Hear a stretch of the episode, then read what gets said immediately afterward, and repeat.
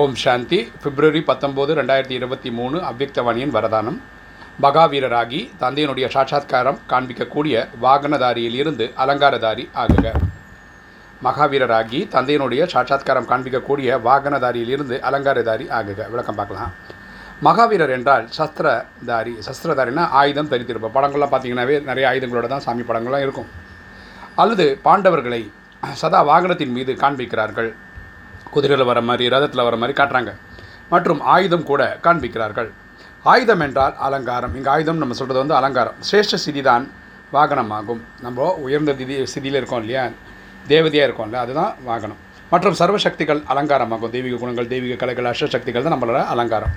அப்படிப்பட்ட வாகனதாரி மற்றும் அலங்காரதாரி தான் சாட்சாத்கார மூர்த்தியாகி தந்தையை சாட்சாத்காரம் சேவிக்க முடியும். அப்படிப்பட்ட ஆத்மாக்களால் தான் இறைவனை பிரத்யட்சம் செய்ய முடியும். இதுதான் மகாவீர் குழந்தைகளின் காரியமாகும் இதுதான் மகாவீர் குழந்தைகளின் காரியம்.